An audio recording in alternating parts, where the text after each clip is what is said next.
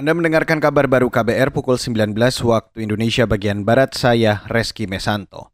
Saudara pemerintah akan menyubsidi harga minyak goreng curah menjadi Rp14.000 dari sebelumnya Rp11.500 per liter. Menteri Koordinator Bidang Perekonomian Erlangga Tarto mengatakan, subsidi itu diberikan dengan mempertimbangkan situasi terkini distribusi minyak goreng dan kenaikan harga minyak nabati global. Maka pemerintah memutuskan bahwa pemerintah akan mensubsidi harga minyak kelapa sawit curah itu sebesar Rp14.000 per liter dan subsidi akan diberikan berbasis kepada dana dari BPDP KS. Kemudian yang kedua terkait dengan harga kemasan lain ini tentu akan menyesuaikan terhadap nilai daripada keekonomian Menko Perekonomian Erlangga Tarto mengklaim penyesuaian harga itu mengikuti nilai ekonomi dan diharapkan dapat menjadi solusi kelangkaan minyak goreng kemasan sederhana dan premium di pasaran. Selain itu kata dia, Satgas Pangan Kepolisian juga akan memantau alur distribusi minyak goreng. Beralih ke berita selanjutnya, Saudara, jumlah penumpang dari Ketapang Banyuwangi menuju Pelabuhan Lembar Nusa Tenggara Barat atau NTB naik sekira 10 persen. Menurut manajer operasional PT ASDP Ketapang Banyuwangi, Marsadik, Penumpang didominasi masyarakat yang hendak menyaksikan MotoGP Mandalika yang akan digelar pada 18 hingga 20 Maret mendatang.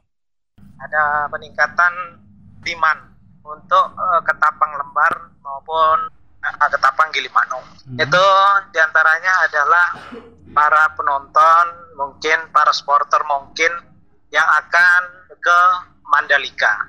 Nah, namun uh, di sini uh, dari beberapa pengguna jasa hmm. itu ada rombongan eh, dari kepolisian. Manajer operasional PT ASDP Ketapang Banyuwangi, Marsadik memperkirakan kenaikan penumpang akan terjadi hingga besok. Sebab masyarakat yang hendak menyaksikan MotoGP harus sampai Lombok pada 17 Maret. Karena itu PT ASDP telah memangkas waktu bongkar muat kapal dari 8 jam menjadi 3 jam. Saudara, pemerintah Kiev akan memperlakukan jam malam mulai hari ini. Hal itu dilakukan karena serangan Rusia ke Ukraina semakin gencar dilakukan. Dilansir dari Reuters, wali kota Kiev, Vitali Klitschko, mengatakan jam malam ini akan berlaku mulai pukul 20 waktu setempat. Sebelumnya, Rusia telah menggempur empat kawasan penduduk di Kiev, yakni apartemen di Sviatoski. Serangan itu diperkirakan menewaskan dua warga sipil. Dan hingga kini PBB melaporkan ada lebih dari 600-an warga sipil tewas akibat gempuran Rusia di Ukraina.